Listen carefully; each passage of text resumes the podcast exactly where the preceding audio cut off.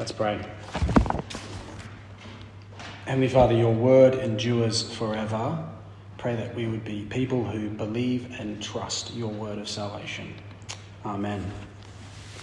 In our chapter this evening in Isaiah, uh, it is a word of comfort, a comfort in a world spoiled by death. Uh, this year we've seen ongoing conflict in Ukraine, conflict in Gaza, new COVID variants, earthquakes in Turkey, the Philippines bushfires in Queensland. We've seen the death of Tim Keller, Matthew Perry, Bill Hayden, Henry Kissinger. Closer to home, there's been bad news from the doctors more scans, more surgeries, more funerals here at St Edmunds. Death spoils everything. Recently, we've been speaking with a few people at the morning service, and they share with me how most of the time they see all their friends are at funerals. And one of them commented, It's a bit eerie heading home, not knowing who's going to be absent at the next one. What comfort is there for us as we march towards our graves? That was the situation of Isaiah's readers all those years ago. God's people were heading into exile. The death of the nation had just been confirmed.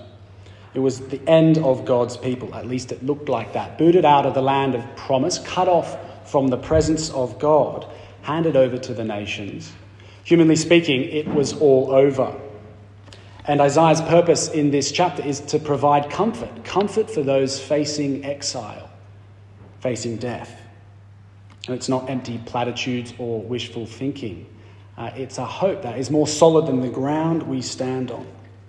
My friend, he calls passages like this handlebars of hope. And my prayer is that we'll leave this evening comforted in the face of death because Isaiah is going to give us handlebars of hope to hold on to. Handlebars made possible by that very first Christmas. And so, our first of two points this evening look down with me, verses 1 to 5.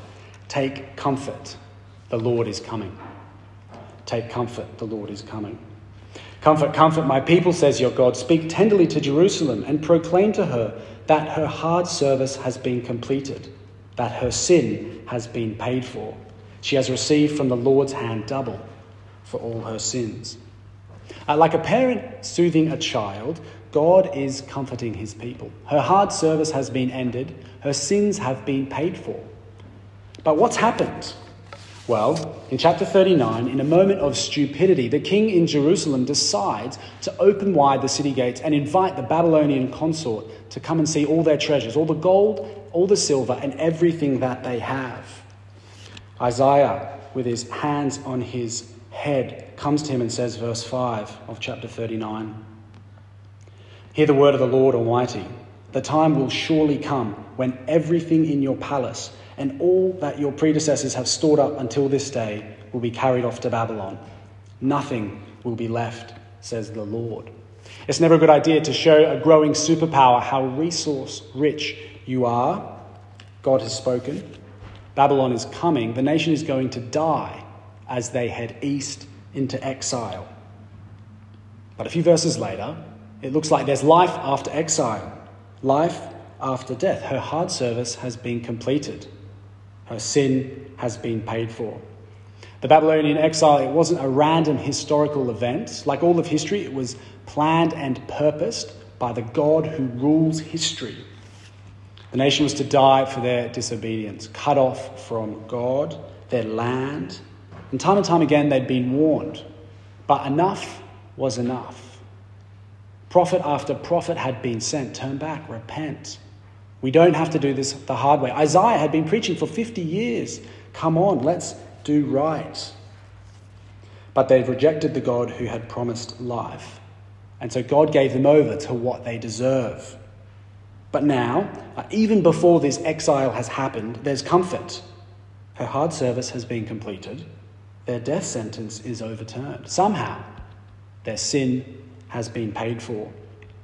It's not going to be forever says your God. Take comfort. There is life after exile, there will be life after death. And they get more details of their certain future in verse 3. Uh, a voice of one calling In the wilderness, prepare the way for the Lord. Make straight in the desert a highway for our God. Every valley will be raised up, every mountain and hill made low. The rough ground shall become level, and the rugged places a plain.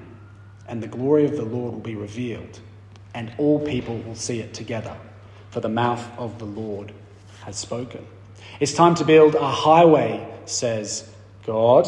Uh, call in the bulldozers, the graders, the dump trucks. It's time to move summer. Valleys will be raised up, mountains will be cut down to size, the desert will be flattened out, rugged places made plain. It's a highway, but it's also a red carpet because a very significant individual is coming to town. Prepare the way for the Lord. Verse 5 And the glory of the Lord will be revealed, and all people will see it together, for the mouth of the Lord has spoken. What comfort is this to Isaiah's readers? Well, as God comes, somehow their death sentence will be revoked. Everyone will see the glory of the Lord. Sure, Babylon are going to come and they're going to come to Jerusalem and reduce it to dust, and they will drag God's people kicking and screaming east into exile. But take comfort, because when God comes, Babylon will be humbled. They'll be flattened like the mountains, and they will see the glory of the Lord. God's people's sin will be paid for, Babylon will be crushed, and instead of death, there will be life. The exile that they deserve, it's going to end. God is going to come. This is not empty platitudes or wishful thinking. The mouth of the Lord has spoken. If there's anything that the book of Isaiah teaches us, it's that when God says something, it happens. We can trust him. Comfort, comfort my people, says your God. I've spoken a word of comfort. You're going into exile because of your sin, but take comfort. I will pull you out the other side, and I will make sure that Babylon get their comeuppance. And in the second half of our passage, we get a touch of colour on what this rescue mission looks like. Uh, verses 6 to 11, he is coming to save. He is coming to save. Uh, verse 6, a voice cries out. Despondent, Isaiah cries, What shall I cry? All people are like grass, and all their faithfulness is like the flowers of the field. The grass withers, and the flowers fall, because the breath of the Lord blows on them. Surely the people are grass. Looking around, Isaiah is loosening his grip on these handlebars. We are like grass, he says. We are like flowers in the field. Our faithfulness, it comes and it goes. The grass withers, the flowers fall. We arrived back in Perth in June from a bit of time in the UK. Jogging around the suburbs, there was green grass everywhere. Uh, jogging around now, brown, or at least going brown, and there is still a lot of summer to go. That's us, cries Isaiah as he looks around at God's people. That's our faithfulness. We do all right one day, mess up the next. We cannot pull off a consistent season of obedience to God. Isaiah knows the human heart, he knows its faithlessness, it's fickle, it's futile. Isaiah knows that their exile, their death, is what the nation deserves. We are like grass, he cries. We wither and we fall. Humanly speaking, it's all over. Uh, my secular friends tell me that death is just a natural process. Uh, the Bible says there is nothing natural about death. Death is a great evil, the great evil. Far worse than Babylonian exile, death is the consequence of living in a world under the judgment of God. It's not natural. It's why it hurts so much when we lose loved ones. It's not meant to be. We were made to live with God forever. But the fickle and faithless human heart ruined that. Death is God's judgment on a world that has turned their back on Him. Look at verse 7. The grass withers and the flowers fall. Why? Because the breath of the Lord blows on them. Death is not a purely natural phenomenon. It is the breath of the Lord that causes grass to wither and flowers to fall. It is the Lord who gives life, it is the Lord who takes life. He is the potter, we are the clay. Now, we need to be very careful. We cannot draw always a direct line from a particular sin to someone's death. But death in general is God's curse on the world. He will not let a faithless humanity who've turned their backs on him, decided to rebel, to live forever. And so the breath of the Lord blows. We are but withering grass. And that should be it. But the Lord steps in, verse 8. Yes, Isaiah, you're right. The grass withers and the flowers fall, but the word of our God endures forever. God's word endures forever. The same breath that takes life, can He not also give it? God's word of salvation endures forever.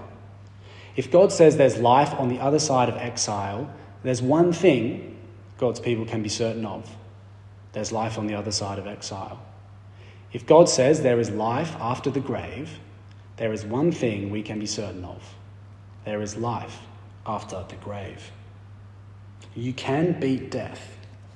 Death does not have to be the end. Just like exile wasn't their end, death does not have to be our end because Christmas is coming. God is coming to save. Verses 9 to 11 here is the good news a gospel, the gospel. Read with me. You who bring good news to Zion, go up on a mountain. You who bring good news to Jerusalem, lift up your voice with a shout. Lift it up. Do not be afraid. Say to the towns of Judah, Here is your God. See, the sovereign Lord comes with power, and he rules with a mighty arm. See, his reward is with him, and his recompense accompanies him. He tends his flock like a shepherd. He gathers the lambs in his arms, and he carries them close to his heart. He gently leads those that have young. What comfort is this to them as they face exile and judgment? What comfort is this for us as we face death? That very first Christmas, 2,000 years ago, it was when the Lord's mighty arm came to rule and rescue his people. He is your God. See the sovereign Lord's power, ruling with a mighty arm. That's who the wise man saw when they arrived in the stables at Bethlehem. Here is your God. That's who Mary nursed at the stable. See the sovereign Lord come with power. And that's who Anna and Simeon were waiting for in the temple the rule of God's mighty arm, bringing reward and recompense. This is the gospel. Massive news. Christmas is coming. Behold your God. Jesus has come. He's come to save. And he's come to put things right. He's come to drag his people through death and bring them safely out the other end. With the arrival of Jesus at that very first Christmas, God himself has come to rule as king and to rescue as shepherd. What could be more comforting for us this Advent? Death doesn't have to win. Death doesn't have to be the last laugh. Like a thread attached to a needle, as Jesus punches through the cloth of death, for those who trust in him, he drags us with him by undoing the curse of sin and death. By defeating sin and death forever, Jesus has come to take us home. He will gather us up, carry us close to his heart. This is real comfort, a handlebar of hope for loved ones we know who have died knowing Jesus, we can take comfort. The shepherd has carried them in his arms and carries them close to his heart. He's taken them home. And for now we weep because they can't be close to ours, but we take comfort because we know they are close to his. In this Advent, even you and me, we can stare at death, the icy cold waters of death, in the face. And by faith, trusting in the strength that God supplies, we can grip tight to the handlebars of hope, made possible by that very first Christmas. Trust the promise that God has come to defeat death and carry us home. That's the hope of Christmas. The arrival of God coming at Christmas is our only hope, is our only comfort. Good medical care can relieve the pain, it can give us a few extra years. Only God can get us safely out the other end. Comfort, comfort my people, says your God. Christmas has come. God has come to save. The grass withers, the flowers fall, but the word of our God endures forever. Amen. Let's pray.